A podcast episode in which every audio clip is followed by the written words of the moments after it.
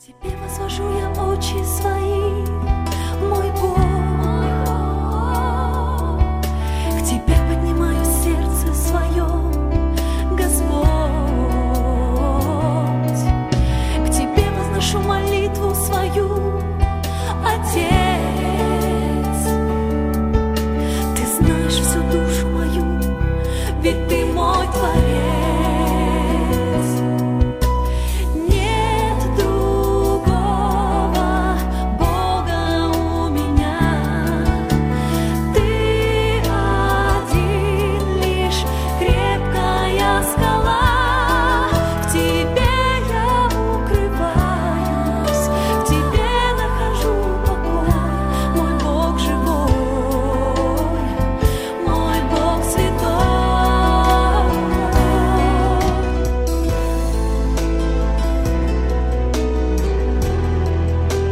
Дорогие мои, мне бы хотелось сегодня говорить о Господе. Естественно, о Господе, но вот какую тонкость и детали внести.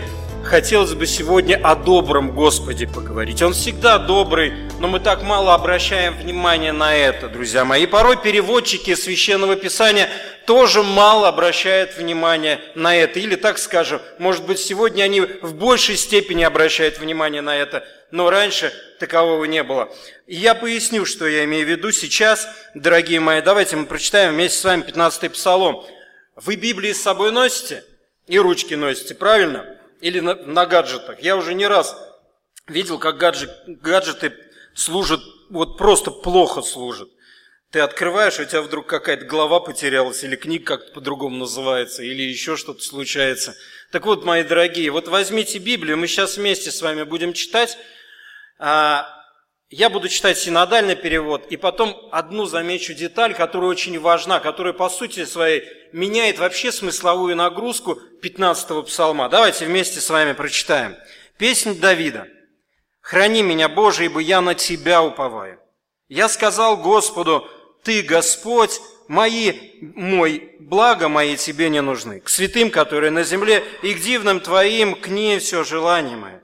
Пусть умножаются скорби у тех, которые текут к Богу чужому. Я не возолью кровавых возлияний их и не помяну имен их устами моими. Господь есть часть наследия моего и чаши моей. Ты держишь жребий мой, межи мои прошли по прекрасным местам, и наследие мое приятно для меня. Благословлю Господа, вразумевшего меня, даже и ночью учит меня внутренности моя. Всегда видел я пред собою Господа, ибо Он одесную меня не поколеблюсь. От того возрадовалось сердце мое, возвеселился язык мой, даже и плоть моя успокоится в уповании.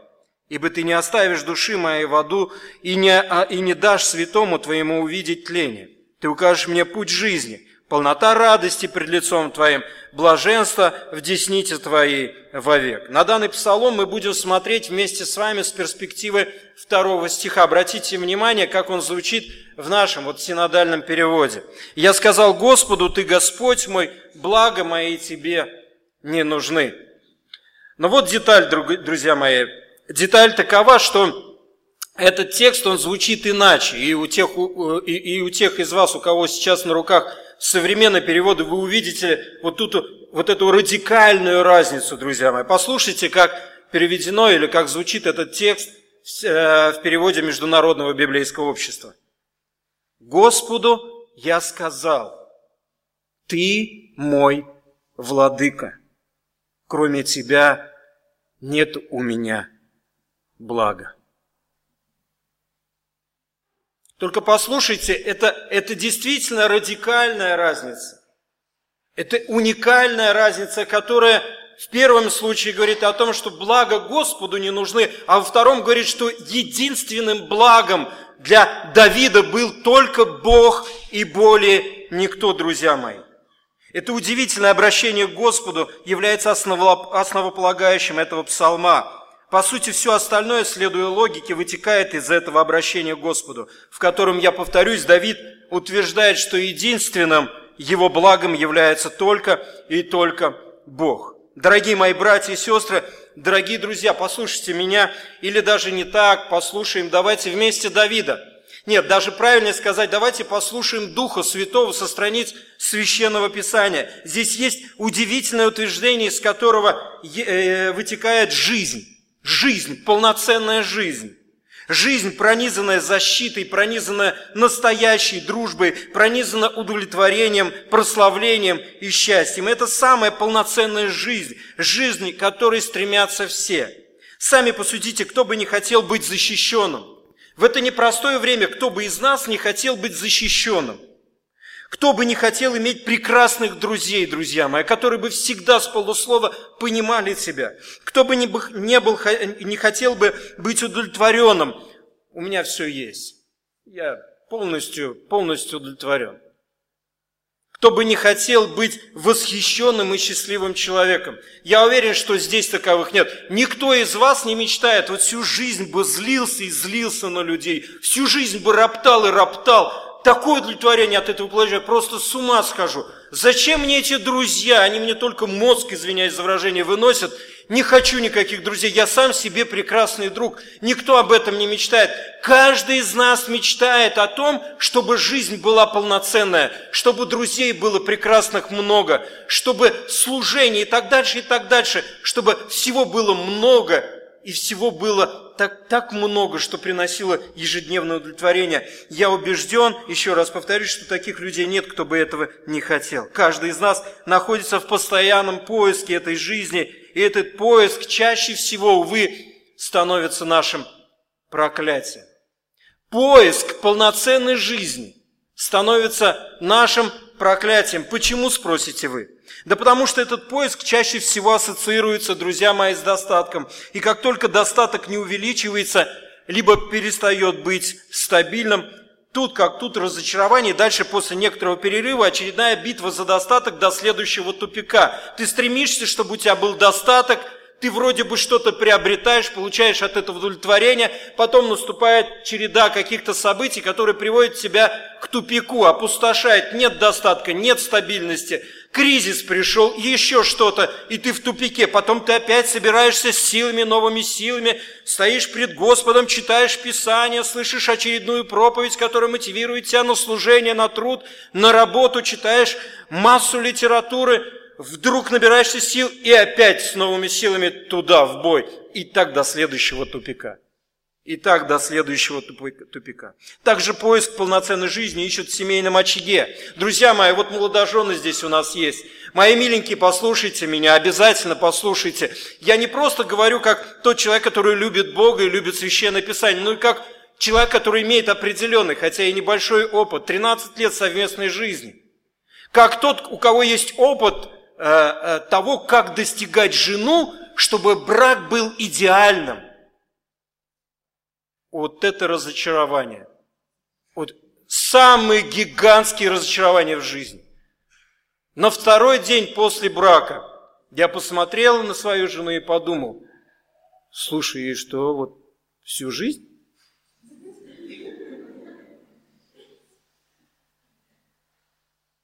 Не, я не говорю о внешности, я не говорю о... Я просто подумал, это же плен. Я же служить хочу. Ну ладно, потом появляются мудрые книги, толстые книги, ты их изучаешь с карандашом, с ручкой в руках, пишешь сам какие-то конспекты, изучаешь священное писание по достижению своей жены.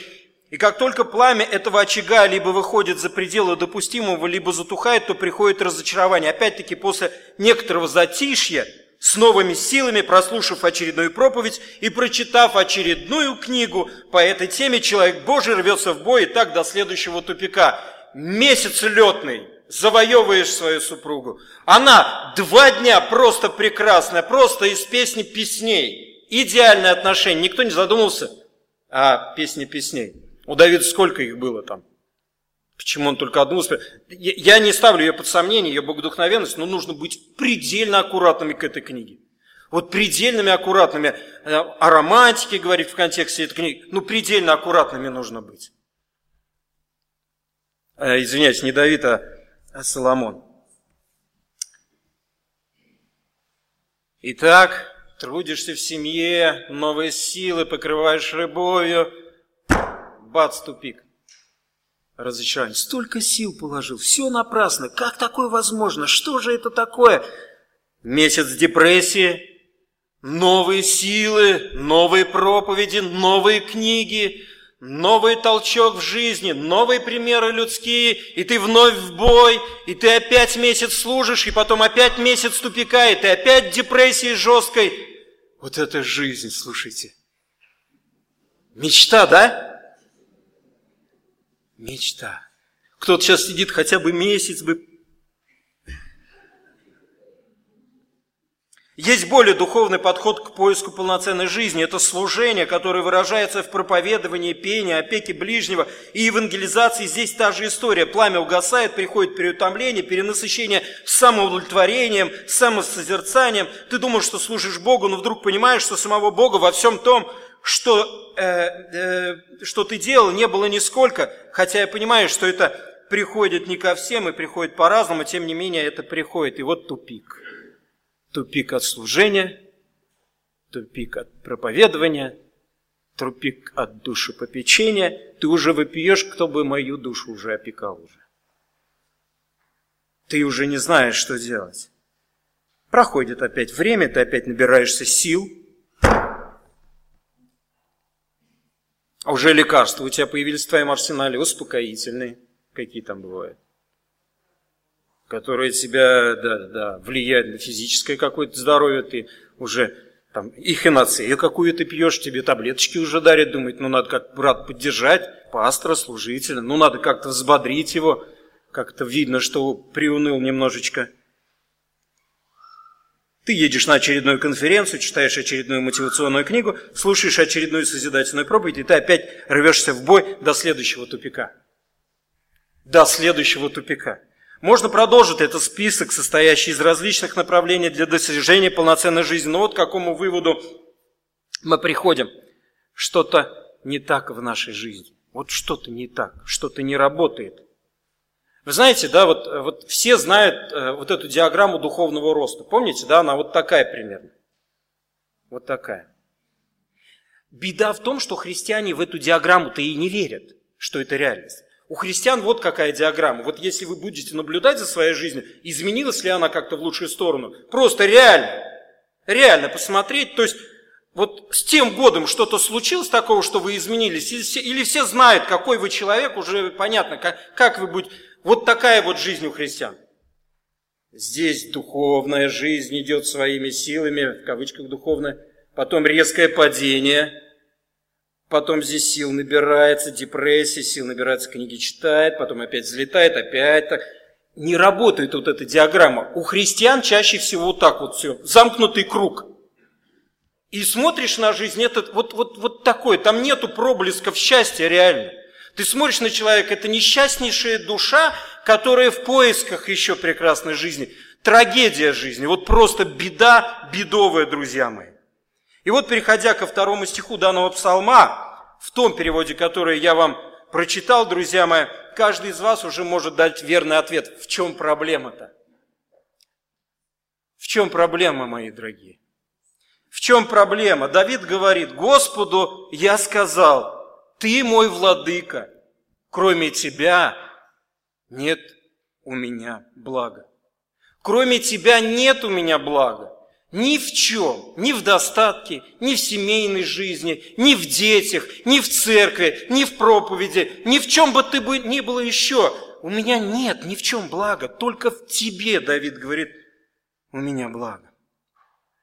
Причем интересно, что он говорил это в тот момент, когда он нуждался в защите, когда многие друзья и даже близкие родственники предали его, когда притеснители были рядом, и те, кто ненавидел его, жаждали его смерти. Он был его благом.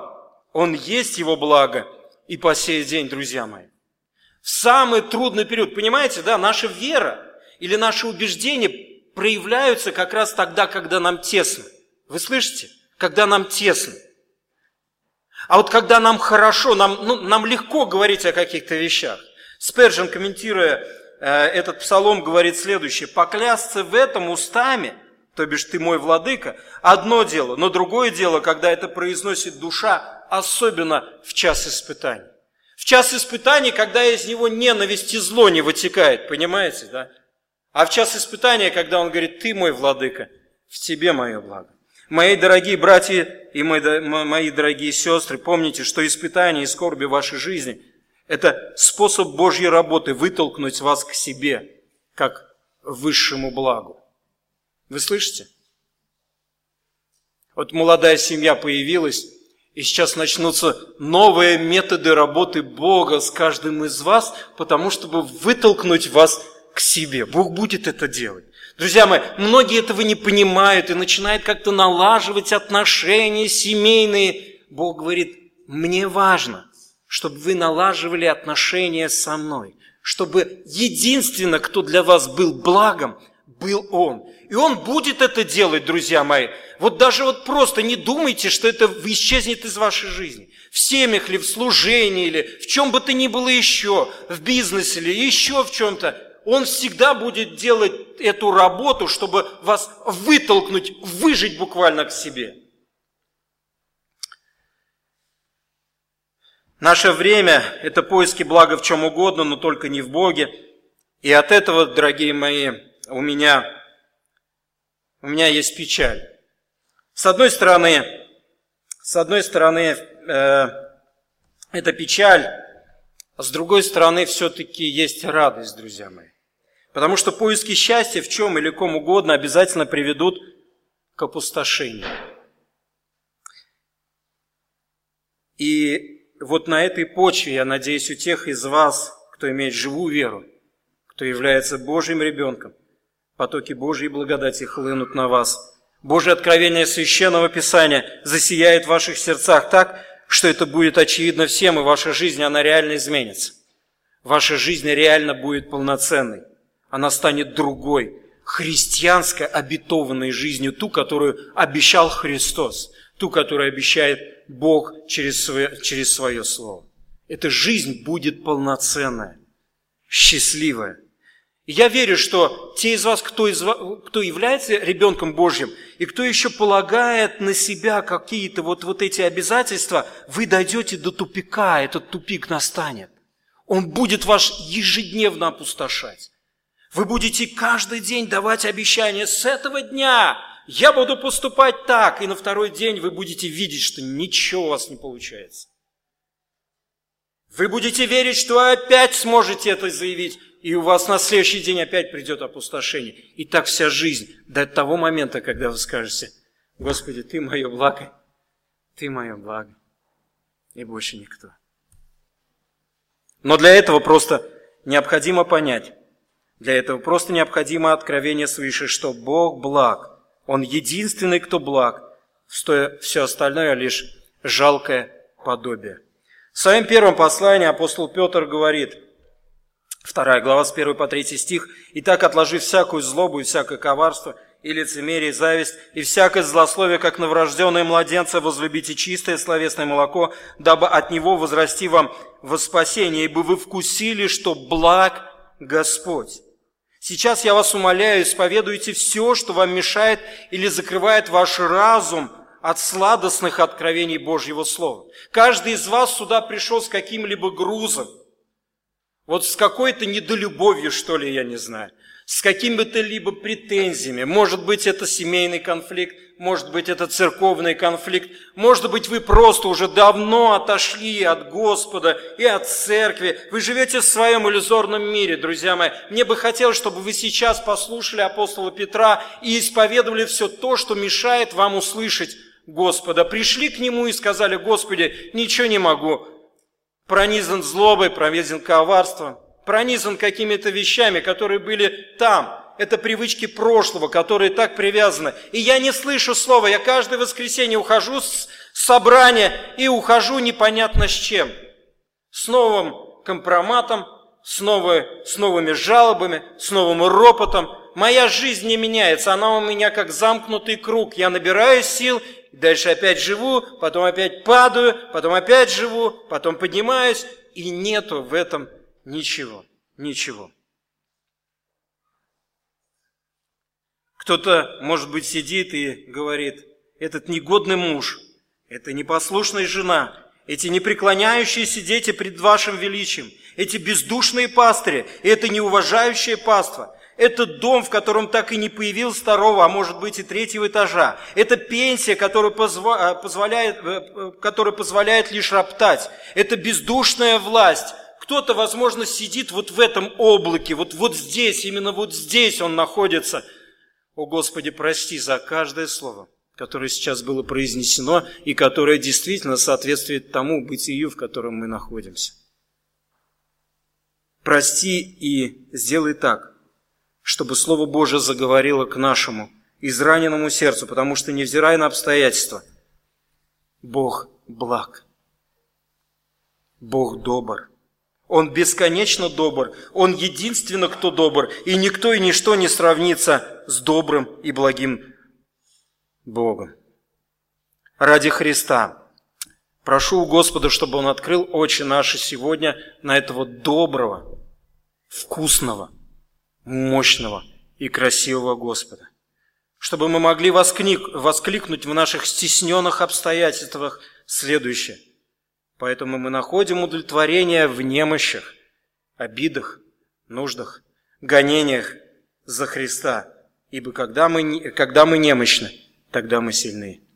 Второе послание апостола Павла Коринфянской церкви, 12 глава, 10 стих. Итак, сейчас мы соприкоснемся с псалмом из серии «Золотых», и он явля... и реально является золотым для нас, друзья мои. Он еще говорят о нем как псалом таинственный. Еще о нем говорят как псалом, который является пророческим, указывающим на воскресение нашего Господа Иисуса Христа. И я вас очень прошу, чтобы одна мысль и одна единственная нужда не оставляла вас на протяжении всего этого собрания. Бог есть истинное благо. Даже если вы это запомните, это будет наподобие вашей мантры. Молитесь, чтобы Бог вам открыл это, когда вам будет больно, плохо, печально, трудно, когда не будет хватать средств, и когда вас будут недолюбливать, когда вас будут притеснять, и когда вас будут просто гнать. Пусть Он в это время всегда будет добрым. Добрым. Итак, когда Бог есть истинное благо, тогда есть истинная защита, друзья мои.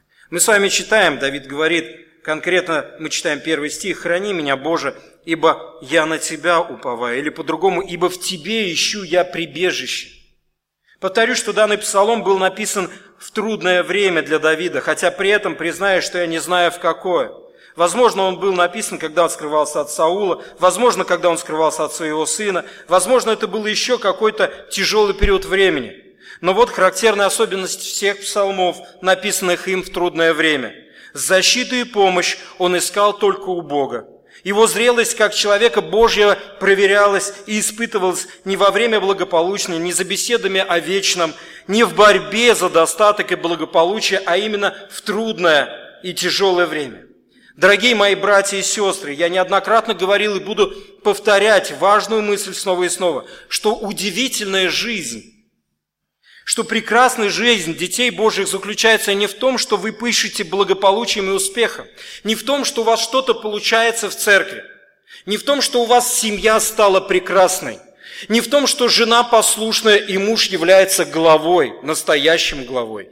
Не в том, что проповедь экспозиционная звучит с этой кафедры. Не в том, что вам излагает мысль за мыслью. Не в том, что вы слышите первое, второе, третье, четвертое, друзья мои. Не в том, что вы вдруг нашли панацею для вашего здоровья. Не в этом, не в этом, друзья мои а в том, когда вам трудно, когда здоровье рухнуло, когда близкие вас притесняют, когда жена не понимает, когда муж говорит гадости, когда дети непослушны, вы бежите к доброму Богу, потому что только Он ваша защита и более никто. Он добр в этих обстоятельствах, Он никогда не переставал быть добрым. Еще раз повторюсь, друзья мои, это вытекает у нас из этого посыла – когда Бог есть истинное благо, то вы находите истинную защиту только в Нем. Только в Нем. Я понимаю, что мы привыкли думать структурно, и нам нужна определенная методика по выходу из того или иного стрессового состояния. Слово Божие через Давида говорит об этой методике, что единственное, в ком вы можете найти покой и защиту, в благом Боге. Он добр всегда, и поэтому в трудностях и печалях вы ищете Его, прежде всего Его. Потому что все, что происходит в вашей жизни, сложного происходит с одной целью, чтобы только Он был вашей защитой, чтобы только Он был вашим прибежищем.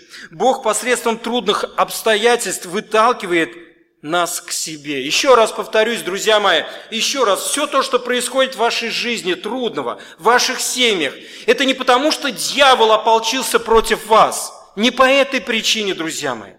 Бог, подобно отношению с израильским народом, Он просто преследует с одной целью – вернитесь в конце концов ко мне. Идите ко мне, я вас приласкаю. Идите ко мне, я буду вашим счастьем. Бог это делает с одной целью. И когда вы сегодня придете домой, вдруг произойдет очередной конфликт в вашей семье. Жена скажет что-то нехорошее, муж ответит как-то плохо, дети, как обычно, будут игнорировать ваши увещевания.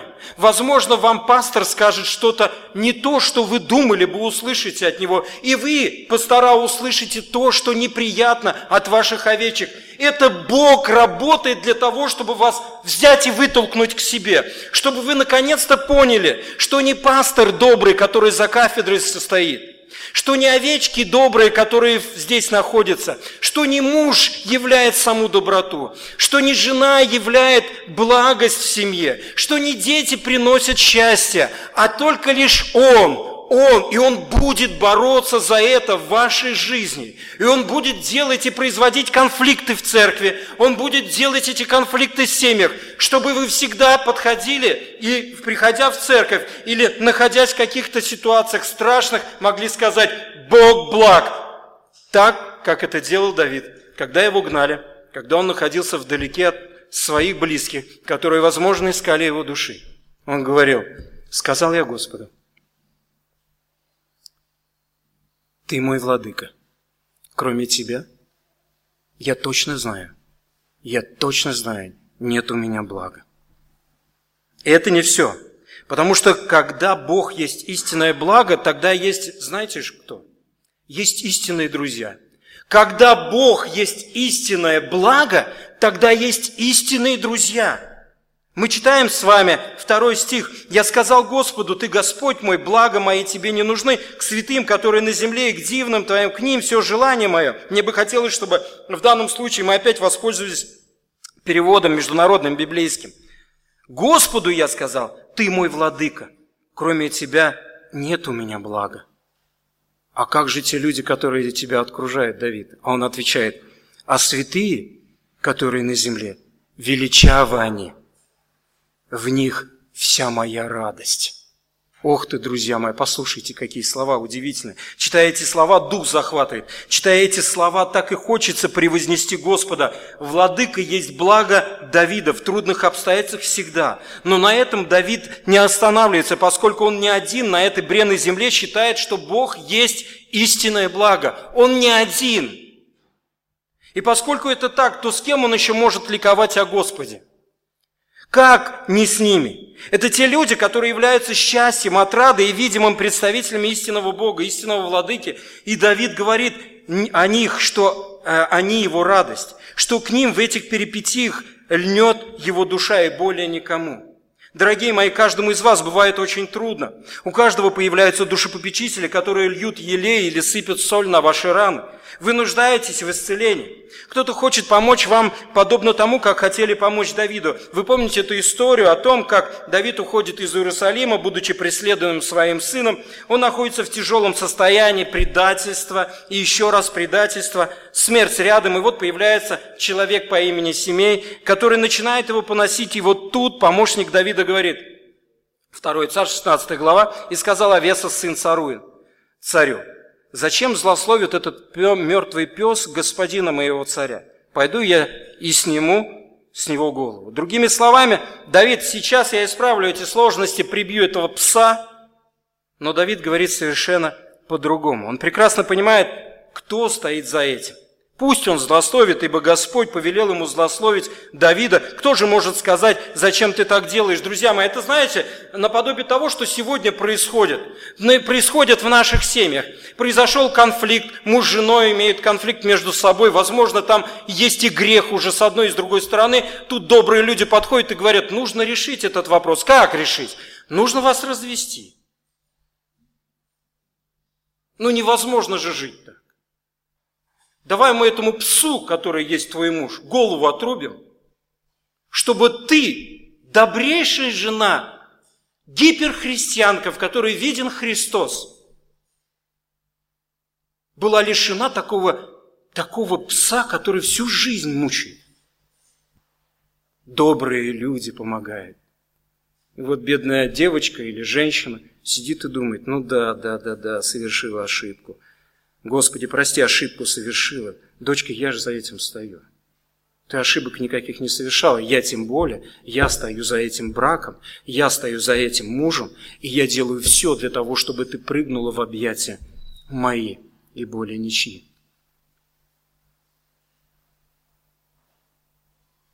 Вы знаете, есть церкви, где ключевое слово вообще... Я, я бывал в таких церквях. Я не знаю, может, и вы такой церковью когда-то были. Мы были когда-то тоже такой церковью. Там ключевое слово, знаете, какое? Отлучить. Я вот... И, у меня шок был.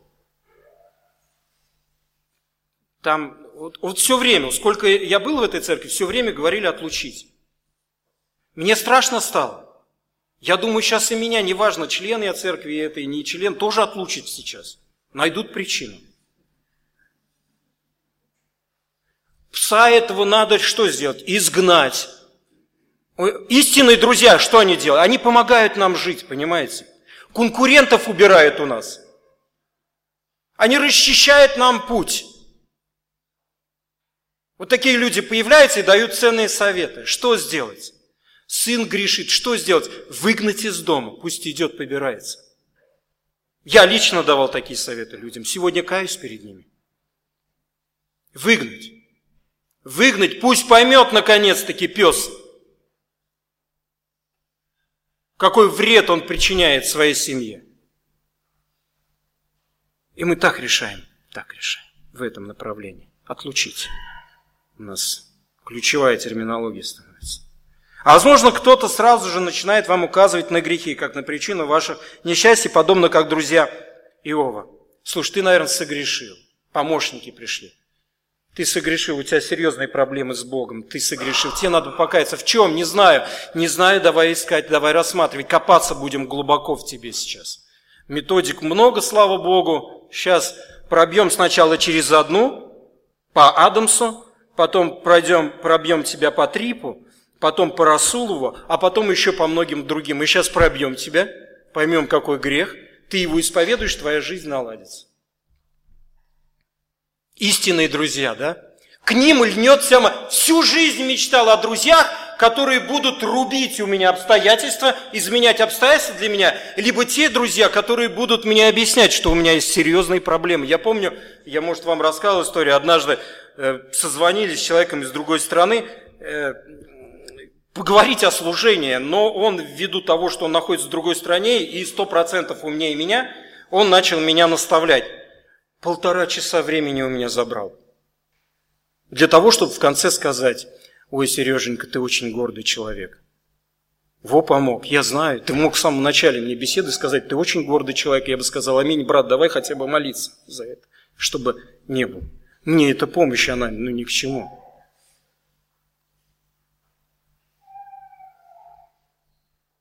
Возможно, тот и другой способ имеет право на жизнь в каких-то обстоятельствах, но вот чем ценны святые, друзья мои.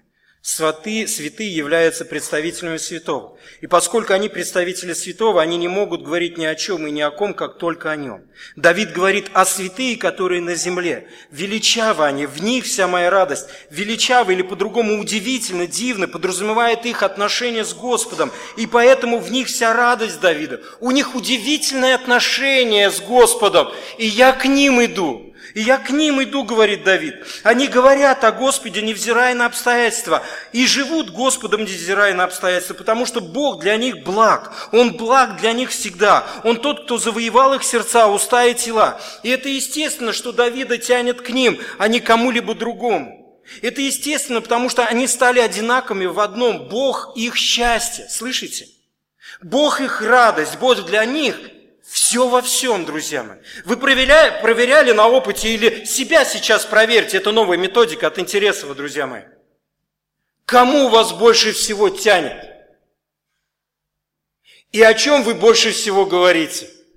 Вот меня тянет туда, где мы будем вот просто говорить о Господе много, много и много. Вот к этим святым я как полоумный иду, как ненормальный иду, иногда как неадекватный иду, потому что я знаю, что Бог его счастье и мое счастье. И сейчас я не буду говорить, как он живет, какой он прекрасный, какой он удивительный. Нет, сейчас мы вместе с ним встретимся и будем говорить, как Бог благ к нам даже тогда, когда нам уже жизнь это не в милость, друзья мои. Меня туда тянет. Куда тянет вас? Куда тянет вас? Далее он говорит, пусть умножается скорби у тех, которые текут к Богу чужому. Я не возолью кровавых возлияний их и не помяну имен их устами моими. Здесь удивительная мысль, построенная на контрасте с предыдущим стихом. Итак, Давида влечет к одним, здесь же он указывает на тех, кому его точно не тянет. Он доступно и точно выражает свою мысль. Он как бы говорит, мой Бог благ, и меня тянет к тем, для кого Бог также благ. Жизнь тех, для кого Бог не благ, жизнь скорби, я ничего общего не хочу иметь с ними их жизнью. И поэтому мои уста полны словословия имени Господа и никогда не будут полны разговорами о их жизни. Вот так вот, друзья мои, примерно. Я иду туда, и я наслаждаюсь общением там, где Бог благ. Мои миленькие, послушайте меня. Бог благ. Он добр к вам, когда вам очень плохо. Он не перестал быть добрым. И есть, в каждой церкви есть эти люди, которые верят именно так. Бегите к ним, чтобы говорить об этой доброте Бога. Бегите к ним, потому что в этом самое лучшее, что вы можете найти в этом мире, друзья мои. Друзья, Бог является объединяющей сущностью, э, являлся объединяющей сущностью тогда для Давида и его друзей. И Он же является объединяющей сущностью для нас сегодня. Посредством чего или кого? Ответ прост и понятен. Посредством Иисуса Христа.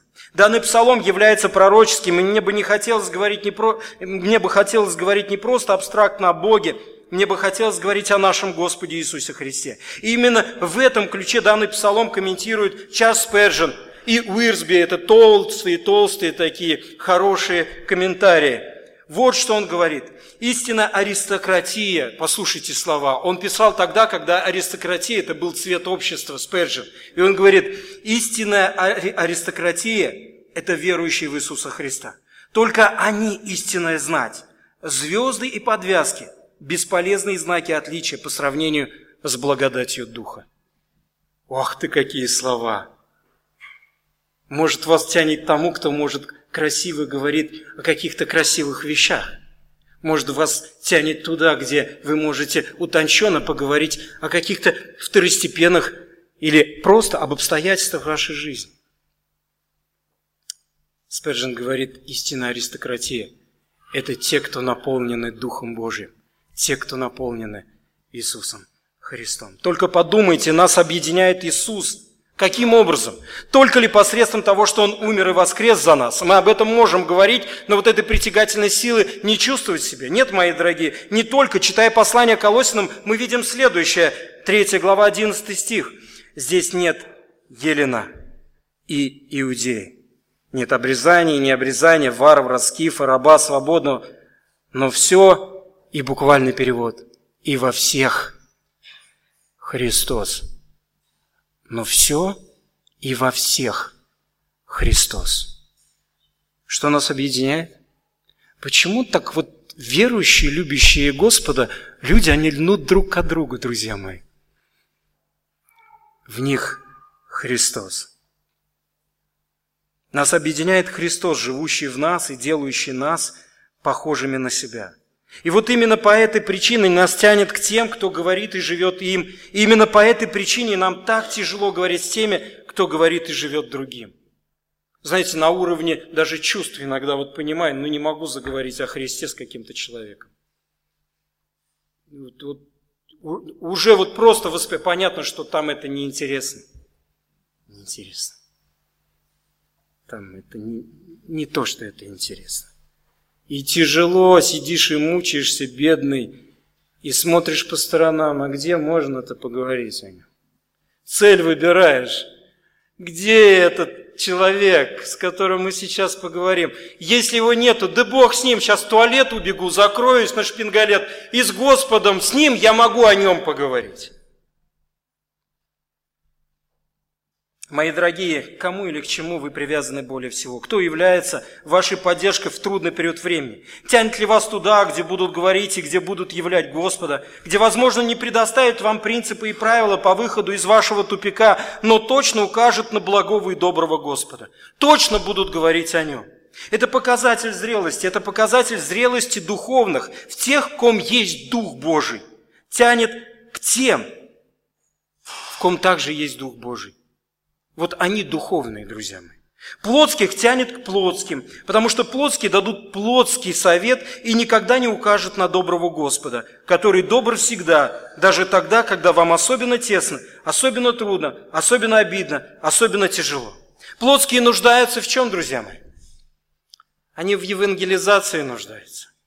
Они нуждаются в евангелизации а не в том, чтобы дать вам совет для полноценной жизни. Они могут указать вам на неправильность того или иного действия в вашей жизни, но они не укажут вам верный путь, потому что верный путь – это Иисус, а они не знают Его.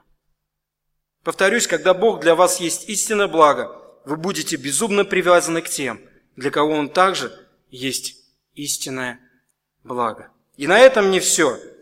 Когда Бог есть истинное благо, тогда есть истинное удовлетворение. Просто истина. Посмотрите, у нас, когда Бог есть истинное благо, есть истинная защита. Когда Бог есть полноценную жизнь рисует, друзья мои. Бог рисует ее через псалмопевца нам. Дух Божий рисует ее нам. Он говорит, когда Бог для вас истинное и единственное благо, тогда есть истинная защита в вашей жизни от всего, буквально от всего когда Бог есть истинное благо для вас, друзья мои, у вас есть истинные друзья. У вас есть поле для евангелизации, есть истинные друзья, когда вы будете наслаждаться, наслаждаться общением о нем.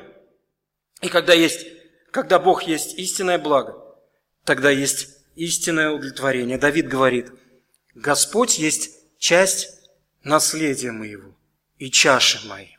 моей. Его наследством был никто иной, как Бог, не его благо, а сам Бог. Давид наслаждался совершенством, а не чем-то другим. Только послушайте, мои дорогие, только послушайте. У левитов, помните, раздел был земли, и у левитов был удел. Кто был их уделом? Господь их был уделом. Земли своей не было. Бедные такие, лишенные люди. Как же так? Почему? Мы же тоже колено Левина. Что же это такое? Беспредел! Бог говорит, я твое сейчас, твой удел. И Давид себя отождествляет с коленем Левием и говорит, Господь мой удел. Господь, Он мой удел. Он мой удел. Ничего не надо. Он мой, только Он мой удел. И далее он говорит, и чаша моя. Друзья, только подумайте, я когда думаю об этом, он как бы говорит, я жизнь. Он говорит, Господь, жизнь моя.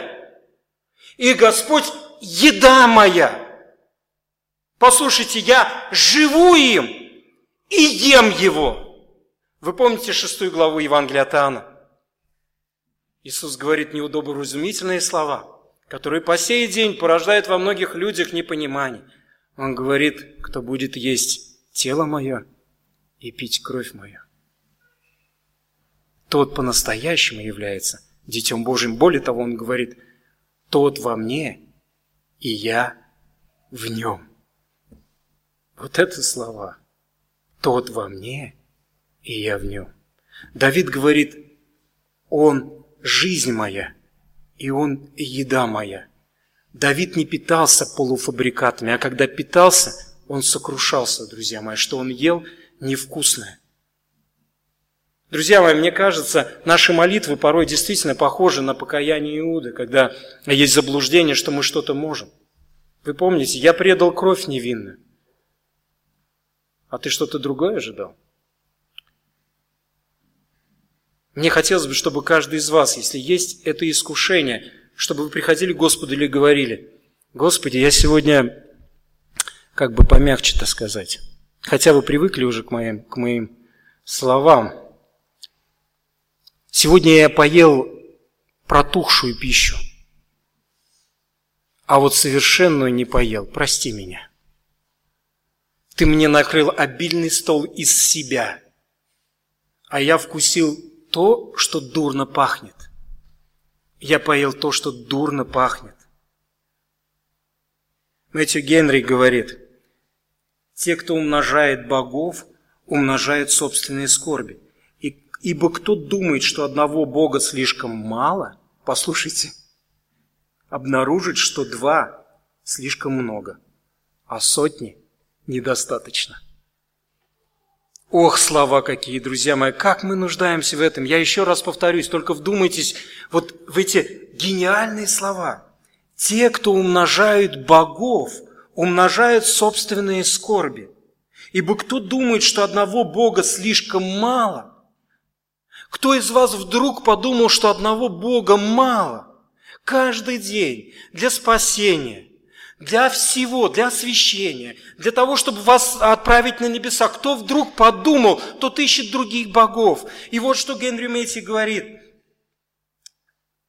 Тот обнаружит, что два слишком много, а сотни недостаточно. Сотни недостаточно. Всегда будут искать много и много, много и много. Дальше Давид говорит, ты держишь жребий мой. Все, абсолютно все в руках Господа.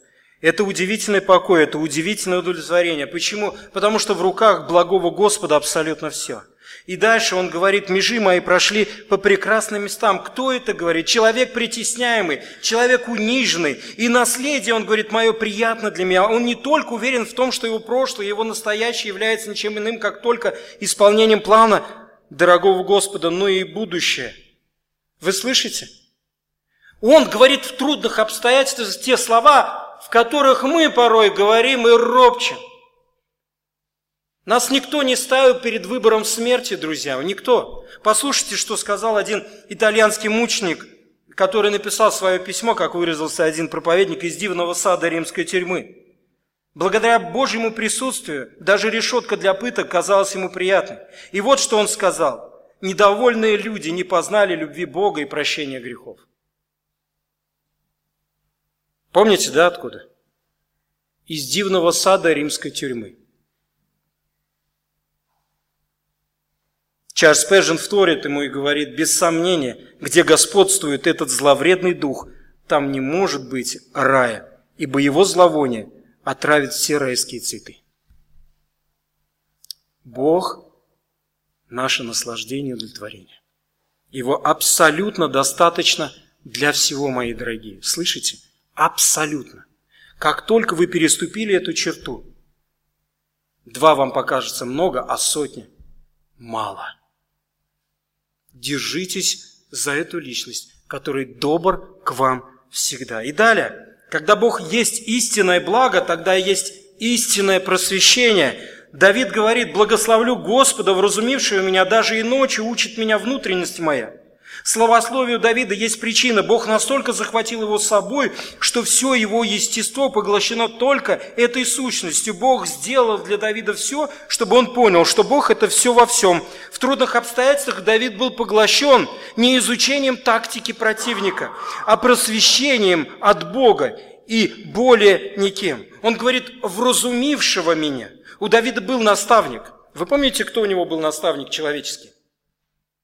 Нафан, да? Помните? Господи, дай нам здесь всем пастырям и лидерам групп быть подобную Нафану. Потому что ни в одном псалме Давид о Нафане слова не сказал. А о ком он много слов сказал? О Господе, друзья мои. Вот мне бы хотелось, чтобы все мы были этими проводниками, чтобы нам о нас так не говорили. А ты знаешь, что сказал вот этот брат? Ой, как он сказал хорошо, как замечательно, друзья мои. Мы всего лишь проводники Его славы, и о нас лучше молчать вообще, потому что это будет уничижением. У Давида было просвещение от Господа. Это просвещение в его жизнь привнес Нафан.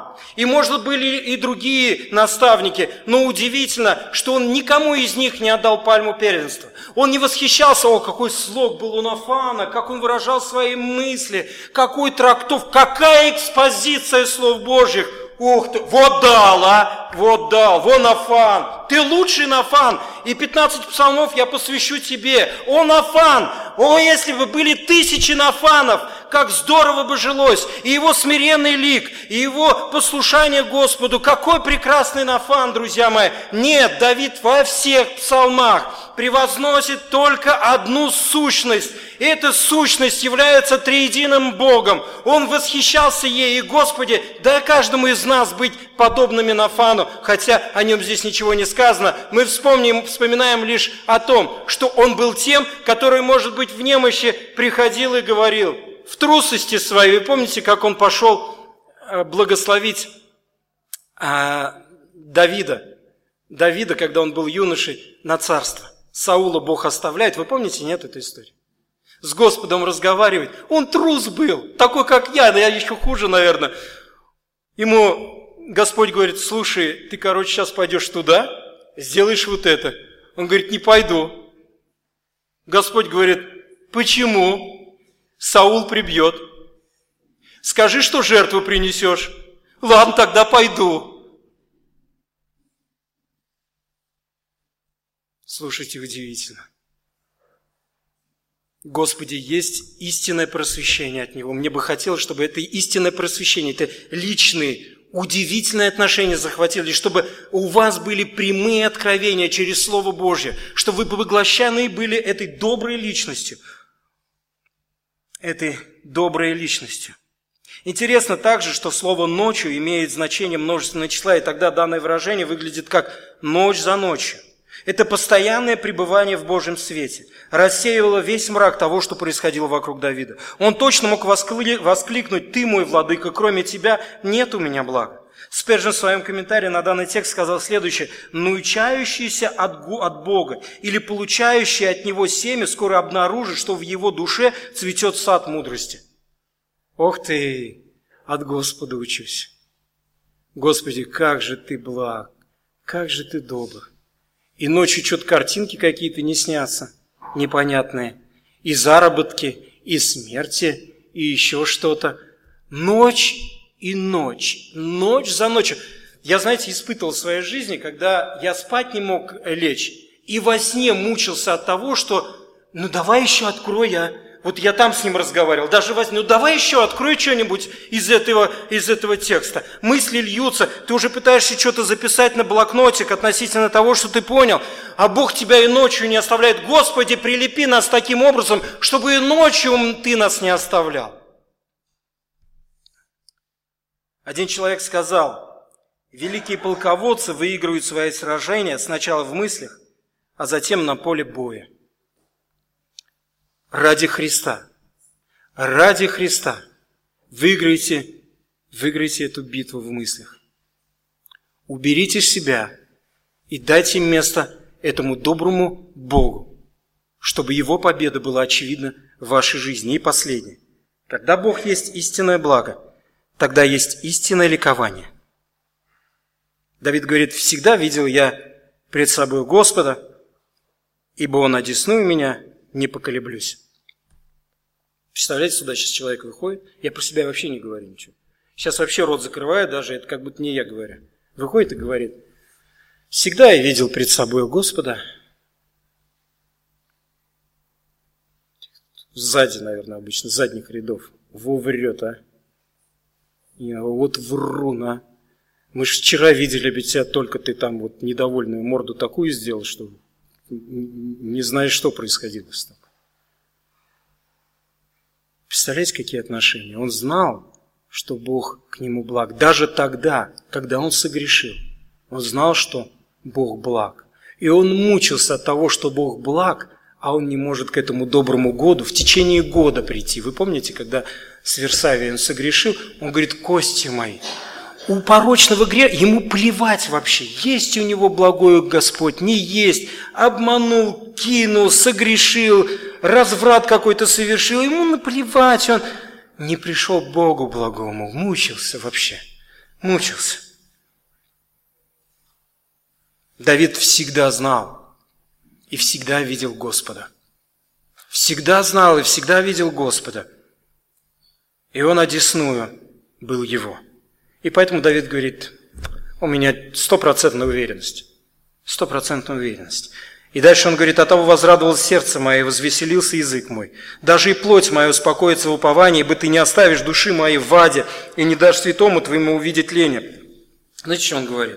Я вообще счастливый человек. Я, я настолько счастливый, что перед толпой могу станцевать, будучи раздетым. Вот просто. Помните, он это сделал? Его Милхолову не. Потому что я его люблю. Мне без разницы, что скажут. Мне вообще, говорит, без разницы, что обо мне будут говорить. Дурак, полоумный, не царь, непонятно кто. Мне без разницы. Я сейчас буду выплясывать такое, что все пусть в обморок падают. И Милхолов сказал, ай, как это нехорошо. А он счастливый от Господа. Он счастливый, его уста наполнены этой славой. Его тело приподняты этой славой. Я вчера, кстати, заснял такую картину, прям вот, я ее в YouTube выставлю, наверное. Я видел, как наши сестры, я уже сказал, наши, наши, с моей церкви, да, переехал уже плавно сюда, они под христианскую красивую мелодию так выплясывали хорошо, я так радовался. Думаю, аллилуйя тебе, Господь вот эти вот люди с пятикилограммовыми э, гирями на каждой руке, вот они стоят и смотрят, чтобы другие тоже не сняли эти гири. Нельзя гири снимать. Баптистские гири должны висеть везде. Это знак смирения и сокрушения. А если еще и платками обвяжем все юбки по пятке оденем. Галстуки позавязываем, да ведь? Нет. Он говорит такие слова удивительные. От того возрадовалось сердце мое. Сердце возрадовалось, и скромно мы стоим. Сердце веселится, а мы скромно. У нас гири висят, и на рту висят они. Мы поэтому двигаем челюстями еле-еле. И дальше он говорит, возвеселился язык мой. И дальше он говорит, даже и плоть, буквально тело мое успокаивается. Упо все ликует вообще. Просто его настолько Бог поглотил, поглотил, что ему вообще ничего не надо. И дальше он говорит, почему? Ибо ты не оставишь души моей Ваде. Мне вечность дарована с тобой. Неужели я сейчас буду в печали, вот в этих косынках, в черных цветах ходить, томных? Мне вечность с тобой. Да мне плевать, что будут говорить мне. Вы знаете, я веду одну церковь, бывшая харизматическая, но поклонение у них осталось харизматическое. Мне до сих пор, я вот прихожу у них, проповедую, их наставляю, 6 лет уже. Они, они больше даже баптисты, чем мы. Ну, ну в каком отношении? А у них с доктринами вообще все ровно. У них нету ни дара пророчества, ни дара откровения, ни дара языков. Ничего нету этого. Они все четко за... Но так поклоняются, я стою с этими пятикилограммовыми ну нету здесь твоей церкви, можешь поднять, сам с собой стою разговаривать. Не могу, трудно. Вдруг кто увидит. Ой, Господи, думаю, до сих пор эта борьба безумная. Зачем мне их навесили? Лучше бы я к ним попал, а потом меня также взрастили, и я в свободе бы этой был. Вечность дарована. Почему мне не ликовать, друзья мои? Один из толкователей прошлого так прокомментировал эти слова Давида. Здесь сказано все, на что способны наши немощные слова – Качество мы видим в небесных радостях и блаженстве. Количество в полноте, от которой святые черпают жизнь с избытком. Постоянство в всемогущей деснице Божьей, из которой никто не может нас вырвать.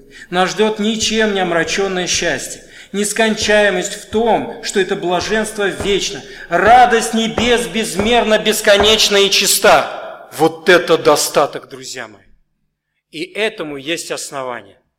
Этому счастью, когда Бог есть истинное благо, тогда есть истинное ликование или счастье, заключается не в том, что мы сейчас вот веселимся, нам хорошо или еще что, не в этом. Этот псалом